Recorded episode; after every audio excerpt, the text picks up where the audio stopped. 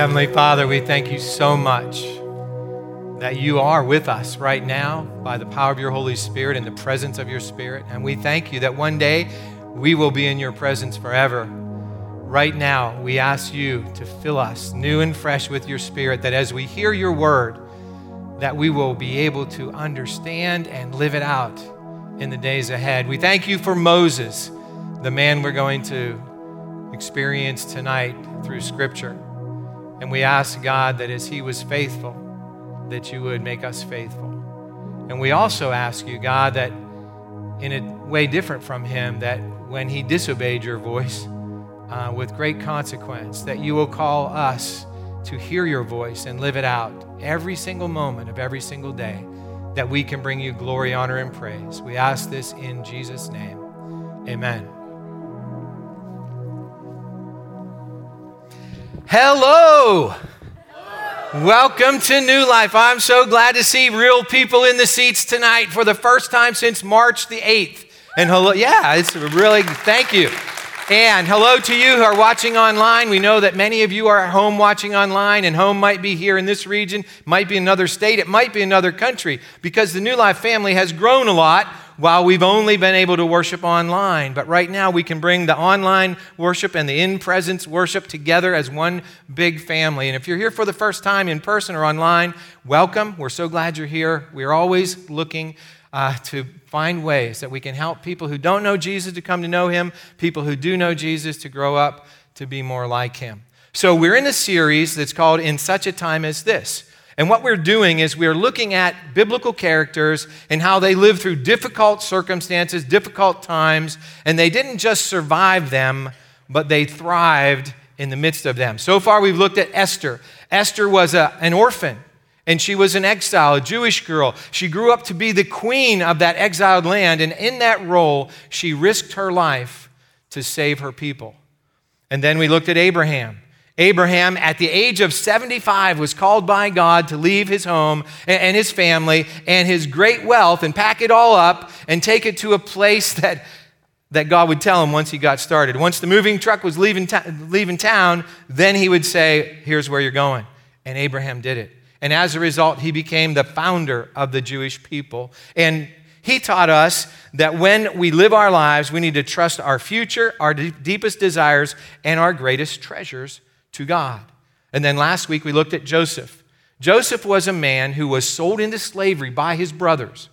And then, as a slave, he was falsely accused and put in prison. And all the while, he trusted in God's promises. And what we learn from Joseph is if we trust in God's promises, he will bring us through to a victory. In Joseph's case, it was an incredible victory over the trials and, and tests of life. Tonight, today, we look at Moses. Moses and Joseph's life are connected. In fact, let me show you how that happened.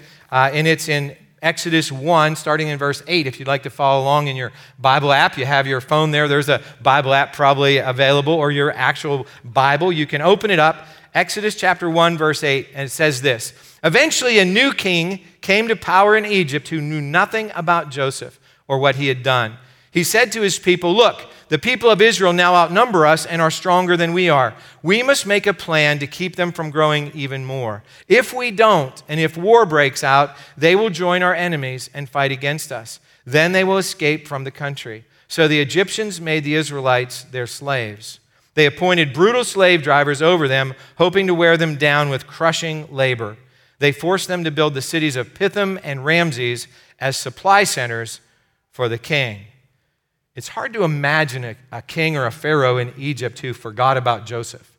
Joseph had saved the entire nation from a great famine that lasted for seven years. And, except the thing is, this is hundreds of years later. Hundreds of years later, there's this new king, this new Pharaoh in the land, and he doesn't remember what Joseph did, but what he does know is these Israelites who only numbered 70 when Joseph brought his family into the country now numbered more than a million. And, and the Pharaoh was afraid that these Israelites would side with an enemy if there was ever a war. So they decided to enslave them. And not only that, but they decided that because they were getting so numerous, we need to stop their population growth. So the way they decided to do that was to tell the midwives who delivered the babies for the Jews that they needed to kill every male baby. Well, the midwives loved God and were more afraid of God than they were of the Egyptians. And so they didn't do what they were told to do.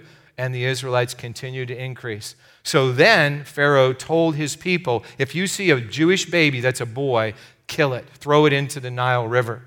Now, Moses was born after this edict was pronounced. In other words, Moses was a Hebrew baby boy, so he should have been thrown in the river. But his mother loved him, and she protected him and hid him for three months. When it was no longer possible to hide the baby, she fashioned a little basket, and she put Moses in the basket, and she put him in the Nile River, praying that he would be safe.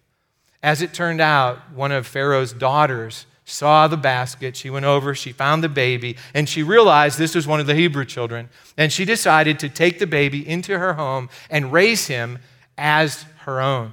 Now, Moses, which is the name that Pharaoh's daughter gave the little baby, had a sister who was watching. And she came up to the Pharaoh's daughter and said, How about if I get one of the Hebrew women to nurse this child until he's old enough to be weaned? And the Pharaoh's daughter agreed. So Moses was able, as a baby or a toddler, to come into Pharaoh's home, and he was brought up, as uh, the Disney uh, movie told us, as a prince of Egypt. But at the age of 40, something happened that was a pivotal moment in Moses' life. Apparently, his, his adopted mother had told him about his heritage that he was a Hebrew. He wasn't originally an Egyptian. And so this is what happens, and we find this in Exodus 2, starting in verse 11. It says, Many years later, when Moses had grown up, he went out to visit his own people, the Hebrews, and he saw how hard they were forced to work. During his visit, he saw an Egyptian beating one of his fellow Hebrews. After looking in all directions to make sure no one was watching, Moses killed the Egyptian and hid the body in the sand. The next day, when Moses went out to visit his people again, he saw two Hebrew men fighting. Why are you beating up your friend? Moses said to the one who had started the fight. The man replied, Who appointed you to be our prince and judge? Are you going to kill me as you killed that Egyptian yesterday? Then Moses was afraid, thinking, Everyone knows what I did. And sure enough, Pharaoh heard what had happened, and he tried to kill Moses. But Moses fled from Pharaoh and went to live in the land of Midian. So Moses, even though he was royalty uh, among the Egyptians, decided to side with his oppressed brothers and sisters, and he took things into his own hands. And, and he actually, in a moment of either thinking he was going to deliver his people or just a moment of passion, he, he killed an Egyptian slave driver. He became a murderer. And the next day, going out and thinking he was going to help his Hebrew brothers, there were two of them fighting. He said, Why are you fighting with each other?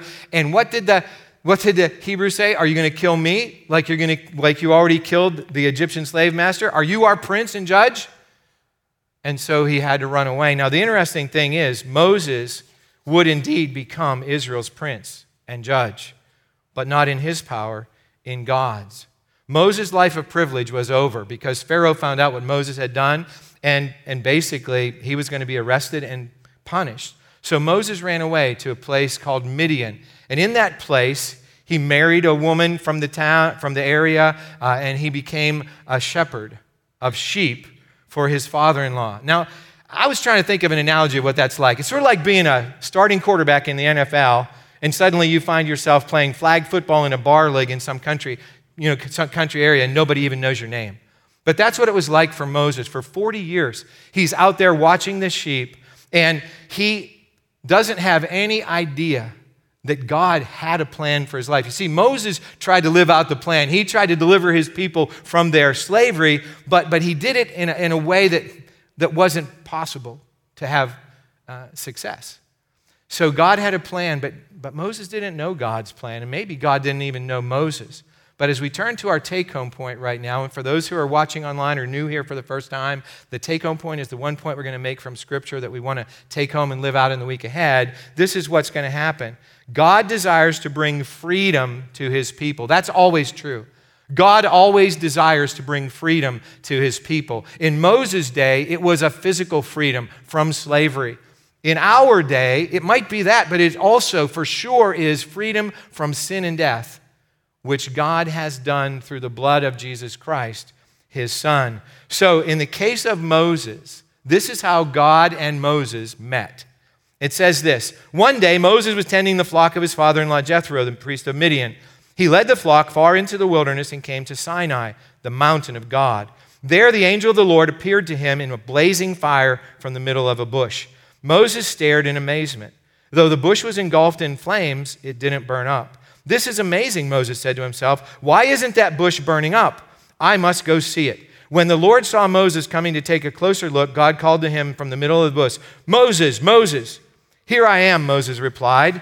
Do not come any closer, the Lord warned. Take off your sandals, for you are standing on holy ground. I am the God of your father, the God of Abraham, the God of Isaac, and the God of Jacob. When Moses heard this, he covered his face because he was afraid to look at God. Then the Lord told him, I have certainly seen the oppression of my people in Egypt. I have heard their cries of distress because of their harsh slave drivers. Yes, I am aware of their suffering, so I have come down to rescue them from the power of the Egyptians and lead them out of Egypt into their own fertile and spacious land. Now go, for I am sending you to Pharaoh. You must lead my people Israel out of Egypt. Now, doesn't that sound like the kind of thing when this encounter happens that you're expecting to be like if you're watching a movie of this, there'd be Rocky theme music in the background, and Moses runs all the way back to Egypt, you know, gets right in the face of Pharaoh and says, Let my people go. But it doesn't happen like that at all. In fact, for the next chapter and, a half in the book of Exodus, Moses tries to tell God why God has the wrong person. Why, why Moses has no business going back to Pharaoh, and why Moses is not the person who could be a deliverer of anything. In fact, he says, The people of Egypt won't listen to me, the people of Israel won't listen to me. What he's saying is, I'm a nobody. Don't you get it? I'm nobody. I'm happy being a nobody. I don't want to do anything. I'm, I'm just going to stay here. Couldn't you find somebody else? So, what happens next is Moses says, Look, even if I were going to do this, I don't even know what your name is. I go back to the people of Israel and they say, What's his name? I'm going to say, I don't know. So God says, My name is I am. That's a pretty cool name, you have to admit right? And so he says, okay, so now you know my name, so go do it. And Moses says, um, I still don't think they're going to believe me. So God gives him three miracles to show that God has sent him. So then what does Moses do? He says, I, I, I can't, can't, can't talk very well.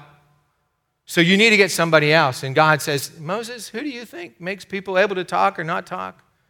It's me.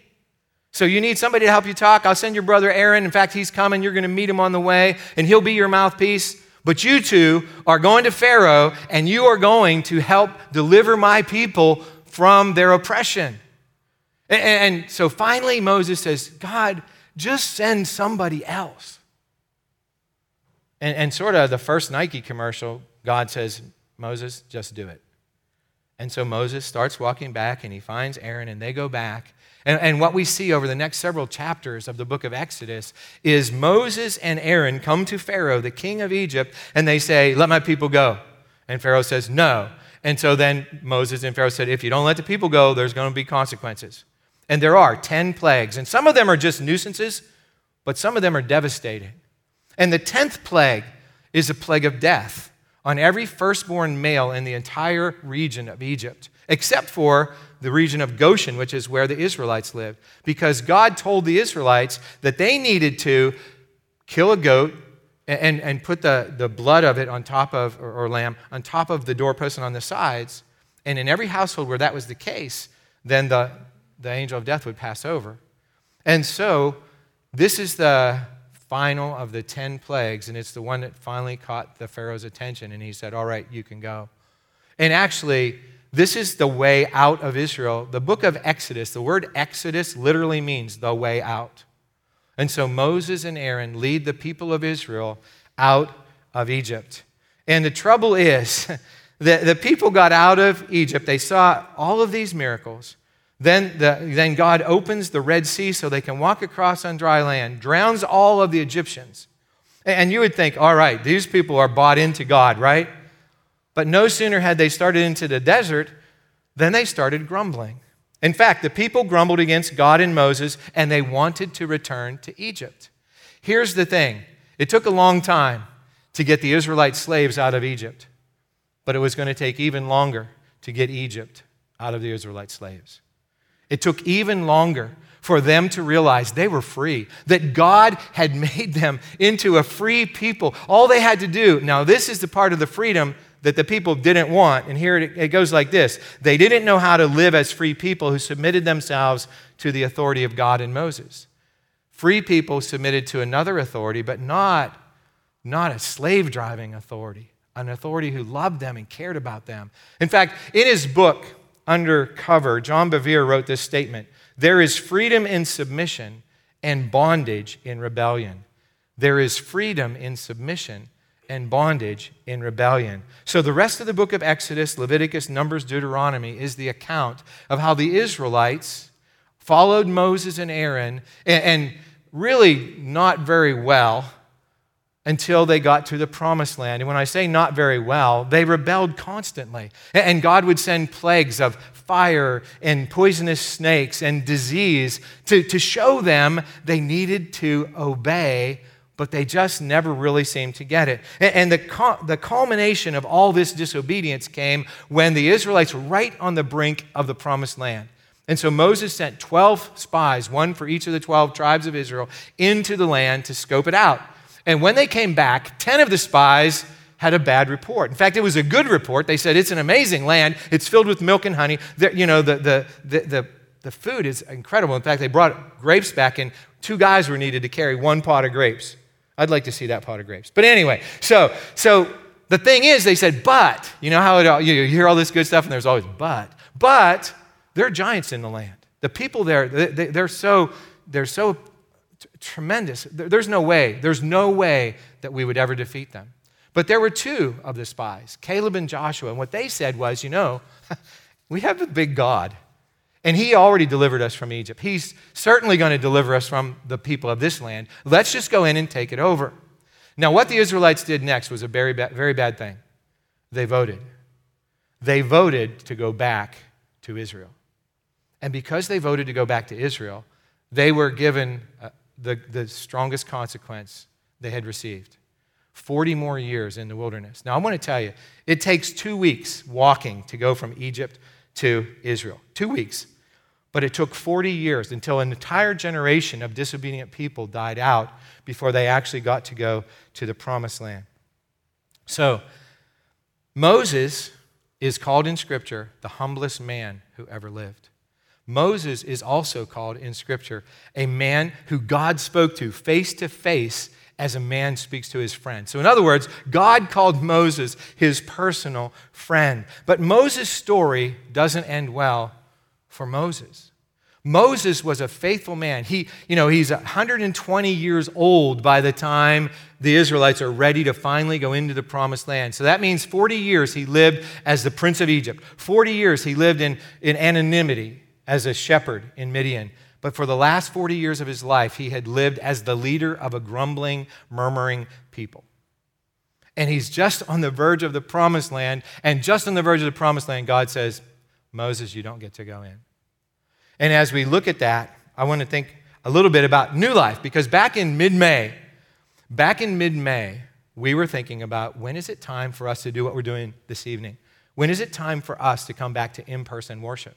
And as we were praying about it, and when I say we, I mean the lead team, we didn't have a clear answer. The Holy Spirit wasn't speaking. And there's nothing in Scripture that says, when do you go back from the coronavirus? Obviously, there's nothing that tells you what to do. And so we're praying and no answer. And as we're praying and no answer, one morning I was prayer walking, and as I was prayer walking, the Lord said to me, Remember Moses. I thought to myself, remember Moses, you're going to have to help me out here. I, I need more than remember Moses. I mean, we, have been remembering Moses all evening. I mean, Moses, Moses was a really, really amazing man of God. So why would God tell me to remember Moses? He stood, he stood face to face against Pharaoh and won because of the power of God. He led an entire nation out of Israel. But here's the thing Moses was faithful. But he did not get to enter the promised land because of one act of disobedience. I already mentioned that, but we're going to look at it. At one point, here's what happened the Israelites were out in the desert, and from Egypt to Israel, it's all desert. So they're out in the desert and there's no water. And so God says to Moses, Take your staff and strike the rock, and water's going to come out. And it did. And all the people and all their livestock had enough water to drink. But this happened again. And on the second time, God told Moses, to take his staff, but to speak to the rock. Don't strike the rock like you did the first time, but speak to the rock, and water will come out. And here's what happened. So Moses took the staff from the Lord's presence, just as he commanded him. He and Aaron gathered the assembly together in front of the rock, and Moses said to them, Listen, you rebels, must we bring out water out of this rock? Then Moses raised his arm and struck the rock twice with his staff. Water gushed out, in the community and their livestock drank. But the Lord said to Moses and Aaron, Because you did not trust in me enough to honor me as holy in the sight of the Israelites, you will not bring this community into the land I give them. So, did you catch that? The only thing Moses did wrong, 40 years of leadership, is one time he was told to strike the rock, and he did. But the second time he was told to just speak to the rock, but he struck the rock. But he did more than that. What he did was he took the credit. Do you remember what he said? Must we, meaning Aaron and I, bring water from the rock? Do you think Moses and Aaron could bring water out of a rock? Of course not. It was only God who could do that. And the interesting thing is, when they struck the rock, God still brought the water out. The result was the same, but the consequence was God said, Because you took the credit, because you were not willing to follow me to the very end, you don't get to go into the promised land. And we might think, well, that's not fair. I mean, one little thing wrong, and he doesn't get there. But that's the problem, is we assume that we get to decide what's fair when it comes to God. And God is, he's not a human being. He, he doesn't ask us to vote or to give the commands. He tells us what to do, and then He calls us to do it. When we do what He tells us to do, there's great blessing.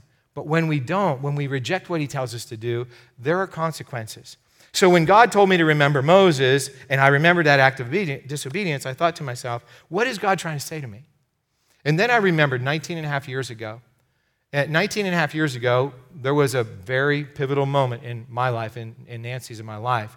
And that was when God called us to leave the Presbyterian Church USA. And we didn't know what we were going to do at the moment. All we knew was we were called to go out.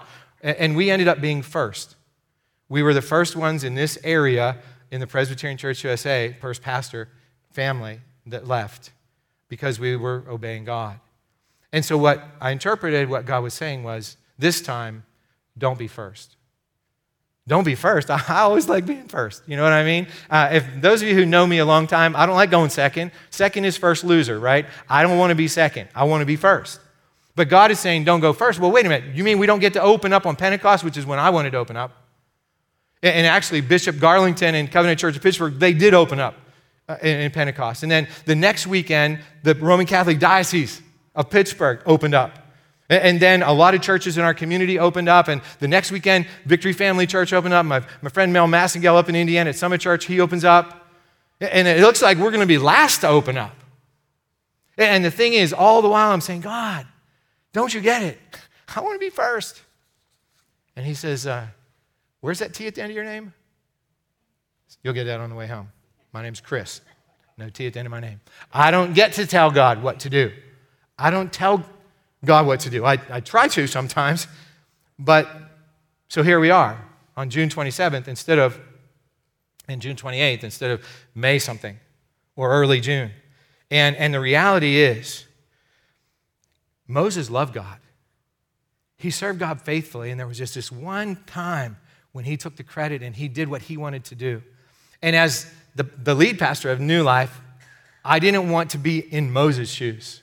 And here's the thing as you're listening right now, I want to ask the question what is there in your life right now that's keeping you in bondage or keeping you from living in God's freedom? Because anytime we're disobedient to God in any area of our lives, it's going to keep us in bondage. It's going to keep us from the freedom that He wants for us. You know, sometimes we realize it's not always an obvious sin that keeps us from God. Moses action didn't seem that bad. All he was doing was trying to, you know, speed things up a little bit. And he was just tired of the of the Israelites. And I can't even imagine million couple million people always murmuring, always grumbling. You know, I think if Moses had to do it over again when he went to Pharaoh, he would have said, "Would you let like 15 of my people go?"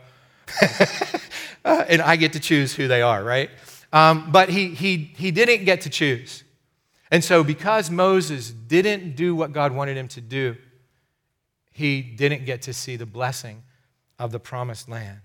So, whatever the reason it is in our lives when you know, we think God's acting too slowly, he's taking too long, whatever it is, here's the thing it's always better to wait for the Lord's timing and living according to his direction than to take matters into our own hands. As we look around right now and see this continuing season of coronavirus, there are a lot of things that people, you know, don't like. And some, people, some of you are hurting more than others. Some of you still aren't back to work. You know, certainly we don't like this social distancing. I mean, it, it's really odd for me to look around and see people so spread out. We don't want to do that. We don't want to do these things that basically are things that will help people potentially to stay safe. And at the same time, potentially will give people the opportunity to come together, to come to know Jesus if they don't, and for all of us to grow up to be more like him. So, submitting to God and the authorities he puts in our lives is what causes freedom in our lives. We don't really like to hear that, but it's the truth. You know, rebellion brings bondage. If you're like me, you just want to do what you want to do. That's what I always want to do. I want to do what I want to do. But then I think about it and say, oh, remember Moses? Remember what Moses did? Don't want to don't want to have the end of my life come and God says, "See the promised land over there?" Well, that's the last look you get. You don't actually get to experience it. And we, none of us want to have that experience. Moses thought or felt like he had had enough with the people. I've heard so many people say, I'm done with all this. Well, really? We can be as done as we want to be with all of this, but it's still here. And Moses was done with the people of Israel. He was going to show them. But as a result, it backfired on Moses. And we can go all the way back to Adam and Eve. You know, Adam and Eve thought, no, I think they felt like being their own boss would be better than having God be their boss. And we all have experienced how that worked out for them. So let's remember what it's like to be Adam and Eve, because we can think about what that's like, putting ourselves first. Let's remember what it's like to be Moses, who almost always put God first, but then at one time he didn't. And let's look at the next step. It says this I will leave bondage and live in freedom this week. I will leave bondage and live in freedom this week. As Americans, we might look at that next step and go, Yes, freedom. That means I get to do whatever I want. In God's economy, that's never the, what, what, what freedom means. Freedom never means we get to do whatever we want. It means that we get to do what God calls us to do. And as we do that, in that submissive state of being in relationship with Him and doing what He calls us to do, that's when we experience the true freedom He created us to have. So, as we go into a new week, I'm going to ask all of us just to pause and ask ourselves, what will it mean for me to submit to God in every area of my life this week? I know that's a big question, but we can start, you know, in, at home. Maybe that's the only sphere of influence we have right now. What, what's it going to be like at work? What's it going to be like out in the community? And as we listen, he, he will speak to us. He has spoken to us by His word. He speaks to us in prayer. He speaks to us in circumstances, and He speaks to us through other believers. So as we do that, we will be able to live the kind of life that is truly free. The author of the Hebrews tells us that Moses did something incredible. He rejected living in the palace of the king. Why did he do that? Because he was willing to give up the pleasures of sin for a season, some translations say, so that he could suffer with the people of God. That he considered following Christ. And actually, it says Christ, which is interesting because Moses lived long before Jesus came to the earth. But in doing what was right, in following the will and, and obeying God, Moses was following the will of Jesus Christ. And as we consider that tonight, as we consider what it means to follow the will of God in our life, the very first step of that is to put Jesus in charge of our lives. If you have never trusted Jesus as Savior, which means the one who rescues us from sin and death, as Lord, which means He is truly the one who gets to tell us what to do so that our freedom within the limits of His, his voice is what we live out in our lives. I would encourage you as we sing right now to think about that, to, to even pray about that as we sing. And then I would, we're going to talk about what it means, how simple it is, not easy, but simple it is to make Jesus Lord of our lives and move forward with Him in charge.